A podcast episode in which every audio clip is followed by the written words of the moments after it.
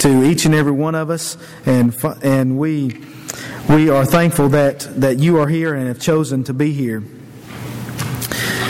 What is peace?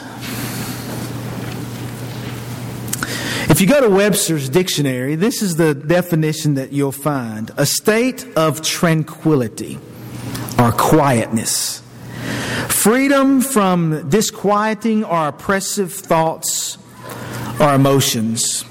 The story is told that a former president of the Norwegian Academy of Sciences and historians from England to Egypt to Germany and India have come up with some startling, eh, startling information about peace or the lack of peace.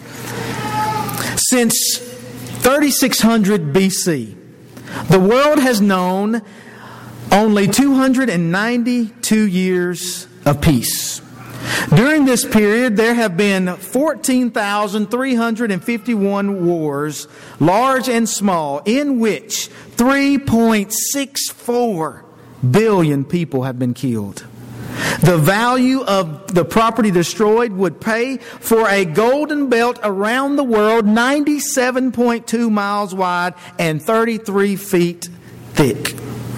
Since 650 BC, there have also been 1,656 arms races, and only 16 of which have not ended in war. The remainder ended in the economic collapse of the countries involved. All the years that have passed by, and the majority of those years have lacked for peace. And yet we can look around in our world today, we can look in our neighborhoods and those we go to school with and those that we go to work with, and we see they lack peace. But what about us? I want to share with you some things that I found out about the word peace. In the Hebrew, the, the term peace means, or is the term shalom.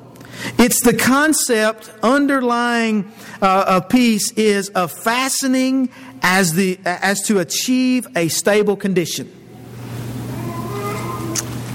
The word translated peace does not only mean the absence of war or conflict, but it includes qualities like this wholeness, tranquility, as we have already mentioned, stability, spiritual soundness, and good health.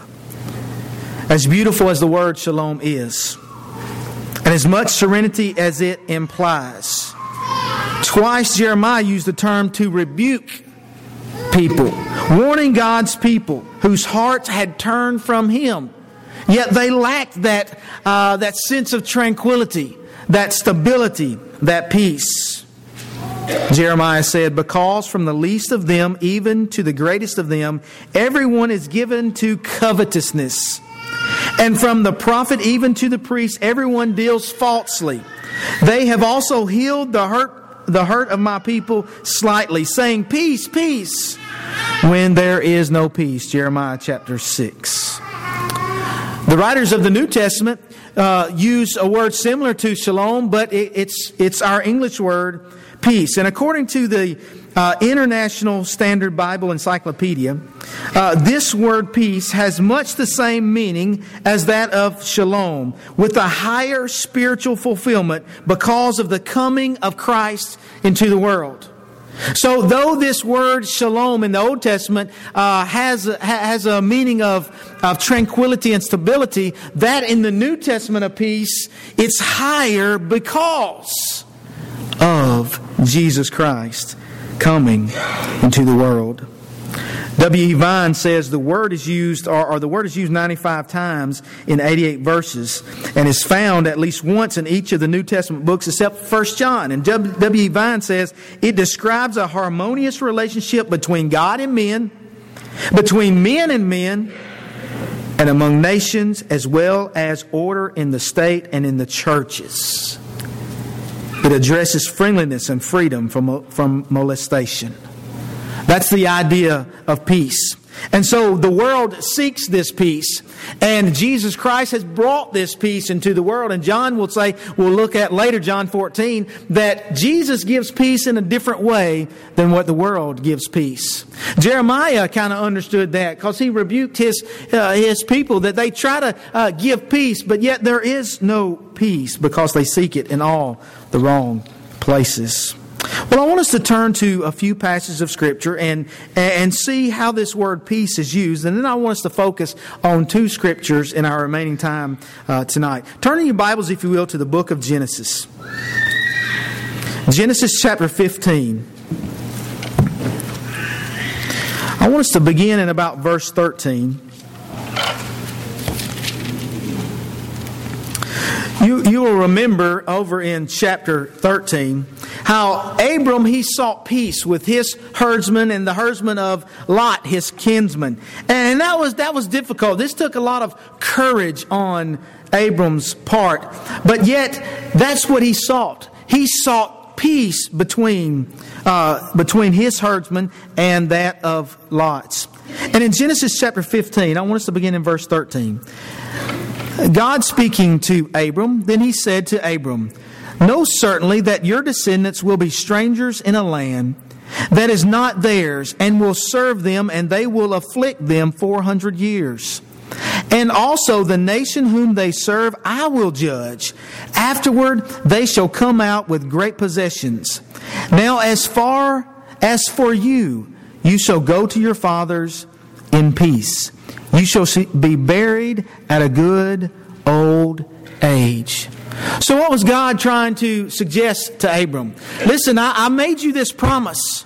I, made you this promise that, that uh, you would be blessed with many nations, with many children, with many family members, and that ultimate blessing coming through in Jesus Christ. And you remember the children of Israel, they, uh, they, when they ended up down in Egypt, they spent about 400 years, didn't they, in that Egyptian bondage.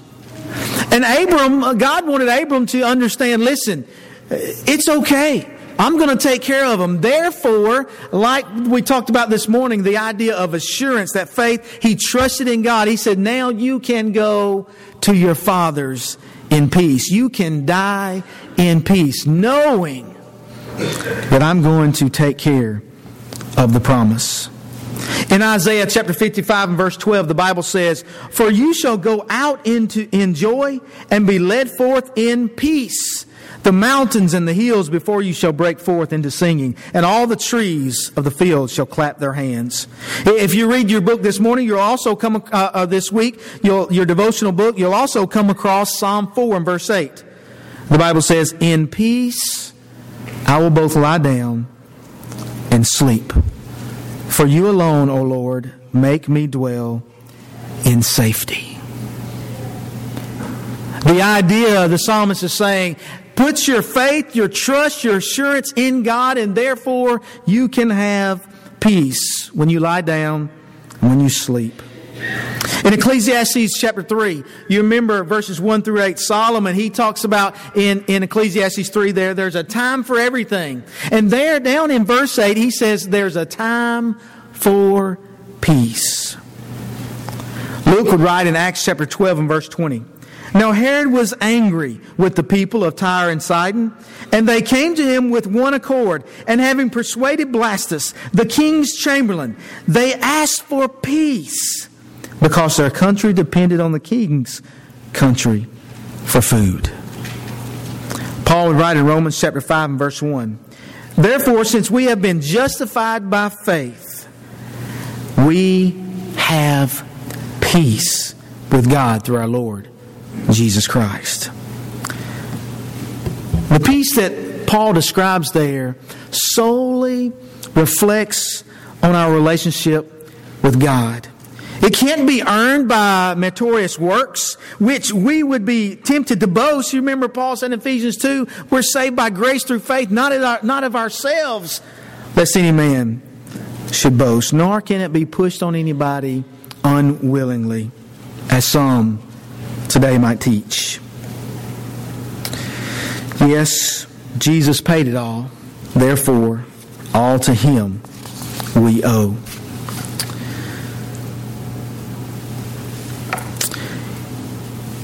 In the Sermon on the Mount, Jesus says, Blessed are the peacemakers. Blessed are those who seek that tranquility among people.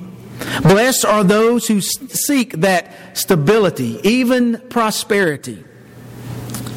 You see, it isn't the peace talkers, it isn't the peace lovers, or even the peace marchers, but the peacemakers who will be blessed.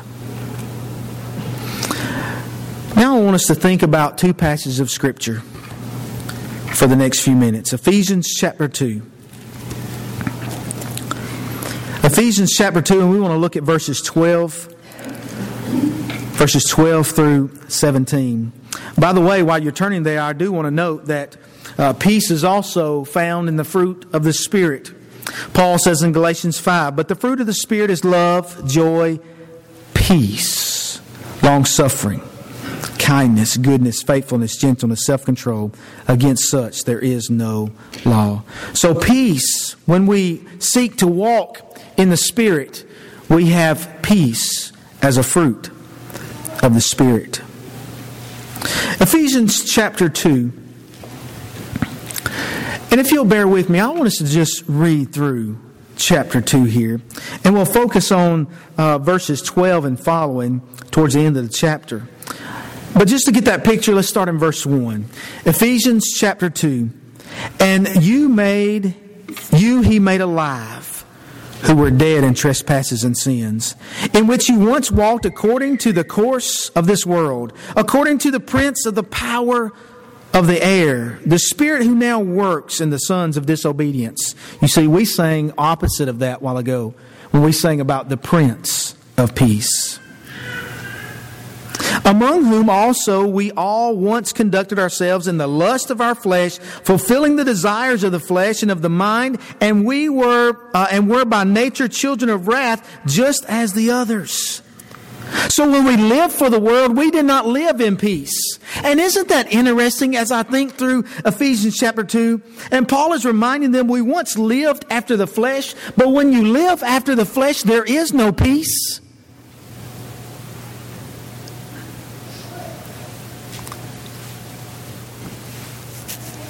Yet, we have those who suffer various addictions.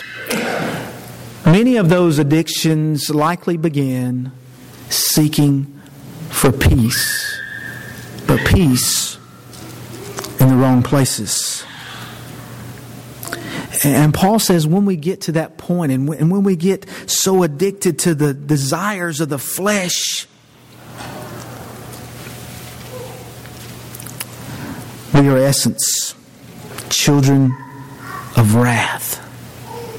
But God, who is rich in mercy because of his great love, and here's the hope with which he loved us even when we were dead in trespasses, made us alive together with Christ. By grace you have been saved and raised us up together and made us to sit together in the heavenly places in Christ Jesus, that in the ages to come he might show the exceeding riches of his grace in kindness toward us in Christ Jesus. For by grace you have been saved through faith, and that not of yourselves, it is the gift of God, not of works, lest any one should boast. For we are his workmanship, created in Christ Jesus for good works, which God prepared beforehand that we should walk in them.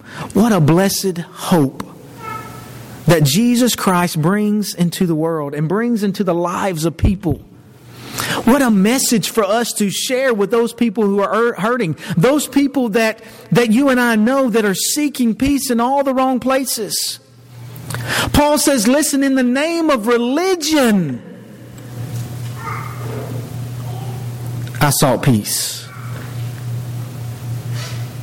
but there was none. Only in Jesus Christ.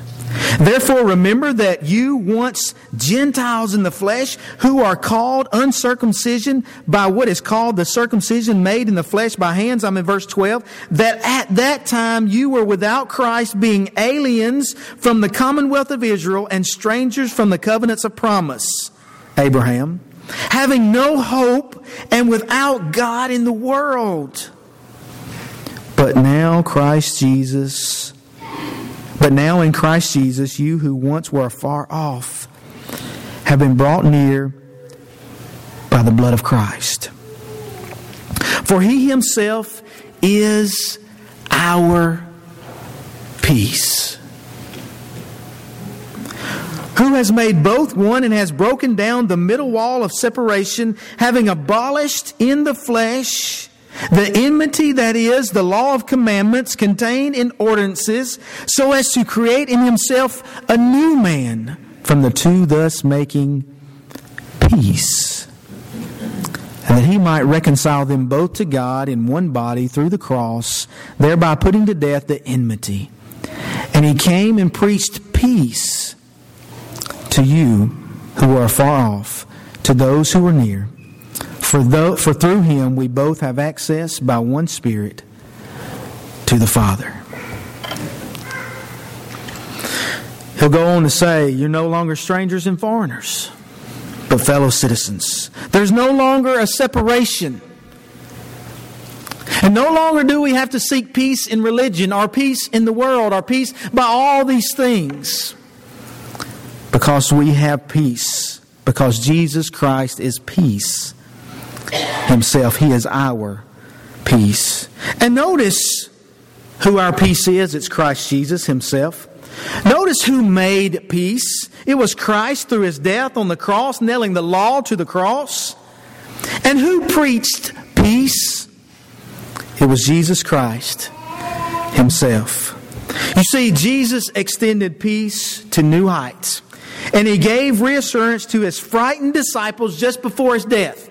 John 14, 27 and John 16, 33. Peace I leave you, my peace I give to you, not as the world gives, do I give to you. And he said, Let not your heart be troubled. Be at peace. Neither let it be afraid. In John 16, he says, These things I have spoken to you, that in me you have you may have peace. In the world you will have tribulation. But be of good cheer. I have overcome the world. Jesus says you're not alone. Paul says you're no longer foreigners or strangers, but you can have peace in Jesus Christ. He did it again just after his death and resurrection. In John chapter 20, verses 19, verse 21, verse 26. Then the same day at evening, being the first day of the week, Jesus came and stood in the midst and said to him, Peace be with you. So Jesus said to them again, Peace to you. As the Father has sent me, I also send you. And then you remember we looked this morning in John chapter 20 at when he uh, appeared to Thomas. And after eight days, his disciples were uh, again inside and Thomas with them. And Jesus came, the doors being shut, and stood in the midst and said, Peace to you. Now, can you imagine? Can you imagine uh, how these disciples must have felt? We read about it in the first part of the book of Acts. Uh, that they didn't know what to do next, it seemed at times. The one that they had been following in the flesh had departed, was no longer with them.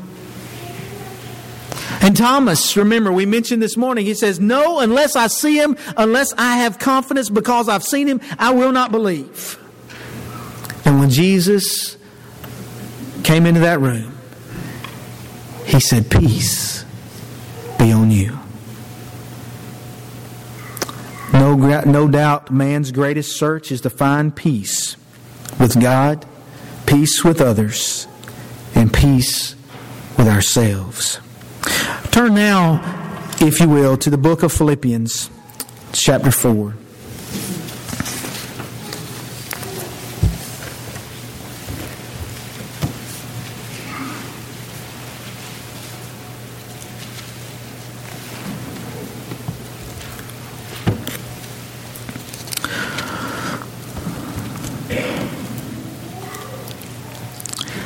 Baker's New Testament commentary had to say had this to say about peace as it relates to Philippians 4.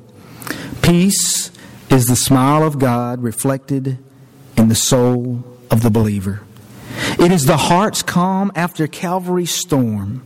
It is the firm conviction that he who spared not his own son will surely also, along with him, freely give us all things. Romans 3 8 and 32. You will keep him in perfect peace, whose mind is stayed on you because he trusts in you. Isaiah 26 and verse 3. Paul says in Philippians chapter 4, beginning in verse 6 Be anxious for nothing, but in everything by prayer and supplication, let your request be made known to God. And the peace of God, which surpasses all understanding, will guard your hearts and minds through Christ Jesus. Finally, brethren, whatever things are true, whatever things are noble, whatever things are just, whatever things are pure, whatever things are lovely, whatever things are of good report, if there is any virtue, and if there is anything praiseworthy, meditate on these things. The things which you learned and received and heard and saw in me, these do, and the God of peace will be with you. Peace from Philippians 4 means, I'm sorry, rather, where it says surpassing all understanding. This peace, when we seek God, when we seek Him in prayer, this peace that passes all understanding means to hold oneself above. This is peace that is far above. It excels anything else. It is superior. It is better. It is more excellent. Similar message that the Hebrew writer gives to those people. Christ is better. And any peace that this world might have to offer, peace in Jesus Christ is better. It far surpasses all understanding. So, how do we receive this peace, Paul? Have you ever had difficult times? And in difficult times, when it's stressful and there's a lot on you, what does the world say to do?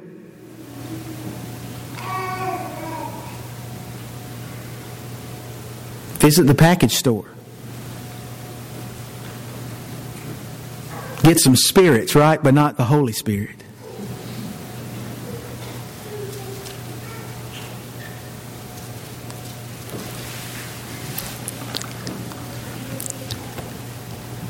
And you and I all know, don't we, how strong that pull can be. Whether it's touched someone in our family or whether it's touched us individually.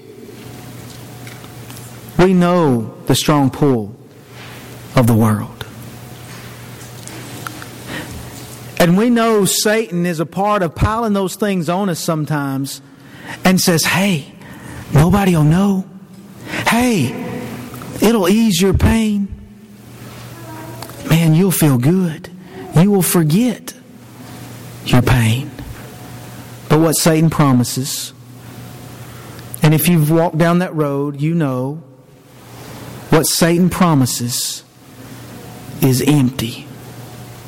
He may call it peace, but it's empty peace. And Paul says, How do you receive that peace? Well, first of all, you, you're not anxious about anything. You take everything, everything to God. And when we submit to God and when we take those things to God and we say, God, I, I can't do it. I'm struggling. I'm, I'm, I'm struggling carrying this load. And then we're reminded of those words of Jesus Come to me, all you that labor and are heavy laden, and I will give you rest. In a sense, he might say, I will give you peace. Paul says, when you take all that to God in prayer, with thanksgiving, making your request known to God, what happens? God gives us peace. Peace that, that the world can't understand. Peace that in the midst of carrying heavy loads, people say, I don't know how you do it. And we say, I don't. It's only through the peace that comes from God through Jesus Christ. Paul says, finally, you want that peace? Whatever things are true. We know the difference in truth and untruth. Whatever things are true, whatever things are noble, those things that are a good character, whatever things are just, whatever things are pure, whatever things are lovely, whatever things are of good report, if there is any virtue, if there is anything praiseworthy, and I love the, the term that the New King James puts in there, says, meditate on these things.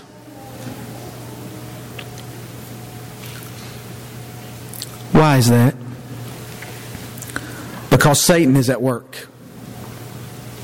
Satan is at work, and his works are evident the works of the flesh. And the flesh and the spirit, they're contrary to one another, Paul says in Galatians 5. And he challenges those people to walk in the spirit and you will not fulfill the lust of the flesh. And he challenges the people in Philippians chapter 4. He says, You meditate on these things. You take your problems and your issues to God, and then you meditate on these things. Because Satan is putting, through our music, through our TV shows, through billboards, through the internet, he is constantly, constantly flooding us with things of the world. I mean, you can be listening to Pandora or, or, anything that have ads on it. You look on Google, they have all of these ads. And you know, you search the internet, all of those ads are not good. Snapchat, young folks. I have one. I looked at it today. Uh, and, and I'm blown away the things that's right there in front of you saying, Look at me. And it's not good stuff.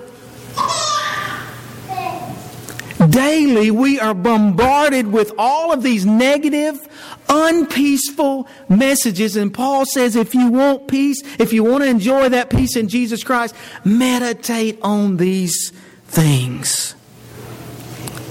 Remember in Genesis chapter 3? Do you remember how Satan came at Adam and Eve? He caused them to change their thinking. And that's how he was able to get to them.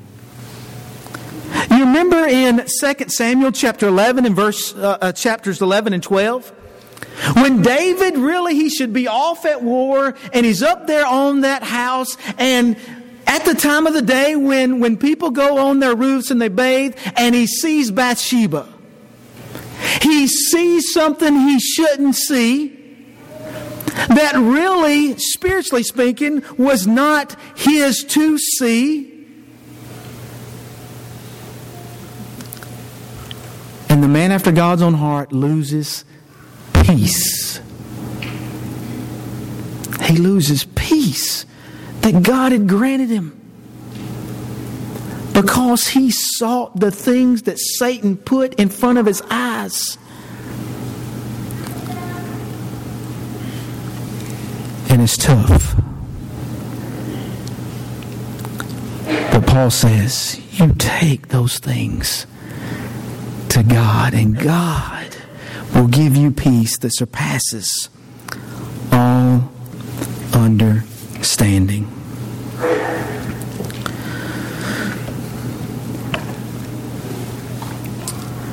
As the Vietnam nightmare was coming to a close, President Nixon addressed the nation from the Oval Office on radio and television.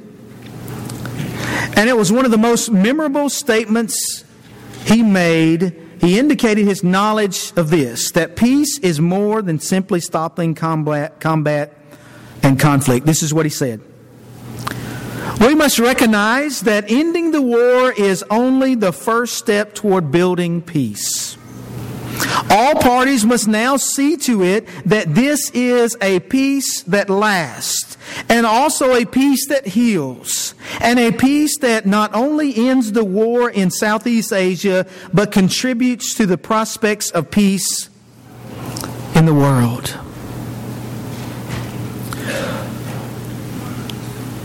Maybe this could have happened, happened, maybe not. But wouldn't it have been awesome? Wouldn't it have been awesome if President Nixon would have said, Ending this war is only the first step toward building peace. The Apostle Paul says for us to be anxious about nothing, but in everything, and take everything to God in prayer and supplications with thanksgiving, letting our requests be made known to God. And the peace that passes all understanding will guard our hearts and minds through Jesus Christ. For you see, that's where true peace is found. Maybe, maybe it is you're here tonight and maybe you haven't felt at peace.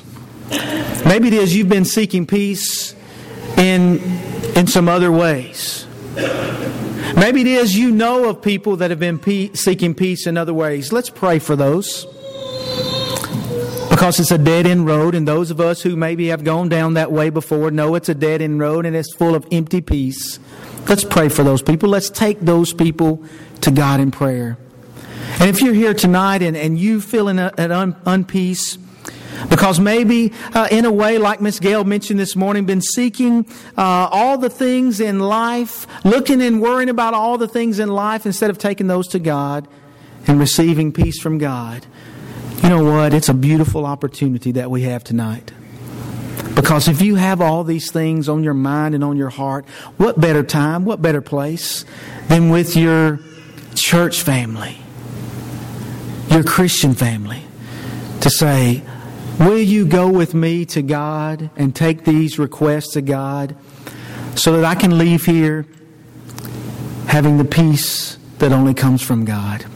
Maybe it is you're here tonight and you're not a child of God. You see, we've already mentioned and established that true peace comes through Jesus Christ. And maybe you haven't given your life to Him, submitted your life to Him in faith and obedience. By doing what many people did in, New Te- in the New Testament scripture, uh, nothing magical about the water, but to symbolize what Jesus did and to symbolize their submitting to God in faith and obedience, they went down in that watery grave of baptism to rise in newness of life, being united at Romans chapter 6, being united with Jesus Christ and the forgiveness of sins through the blood of Christ. If you're not, if you're here tonight and you've not done that, it's our prayer that you will. If you're looking for peace, it's only found in Jesus Christ. And if you need help with that, we ask that you will let us assist you any way we can as together we stand and sing. sin, know that.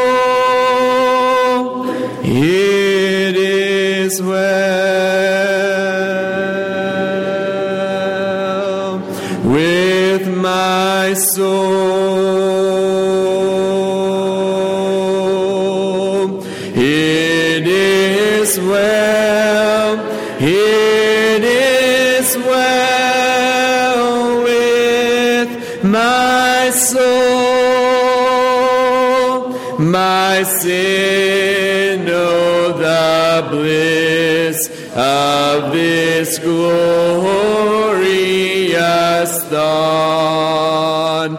My sin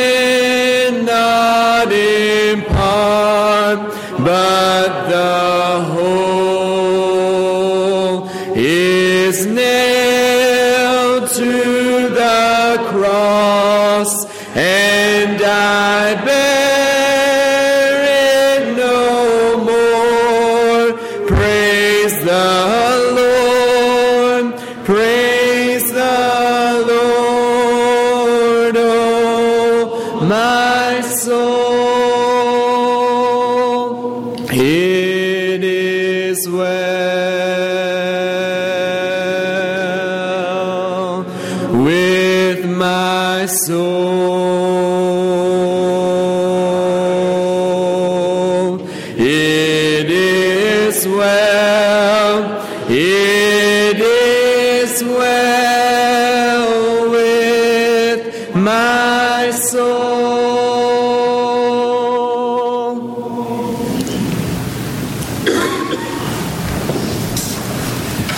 talked about a couple of times the uh, the film uh, is Genesis history, and I just wanted to remind you one more time that, that they will be showing one more encore of that uh, this Tuesday down in Florence. If you want more information about that, uh, there's some in the bulletin, but also you can go to isgenesishistory.com. Thank you all for being here tonight. If you weren't able to be here with us this morning, uh, we always like to make the Lord's Supper available on Sunday evenings for those that could not join us. That's going to be in classroom A2. We're going to sing the last verse of it as well with my soul before we're dismissed in prayer. But if you need to take the Lord's Supper, you can exit at this time.